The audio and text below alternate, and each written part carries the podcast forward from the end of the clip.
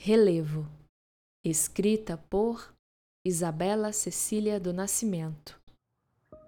Flor floresce por aqui.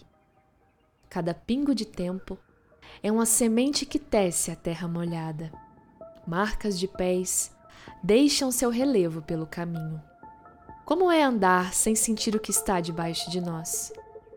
Malvinas coloridas enchem os olhos de água, derrama-se, lágrimas folhas secas do que renasceu.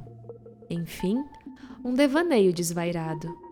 Esse aroma rasteja sobre o ar.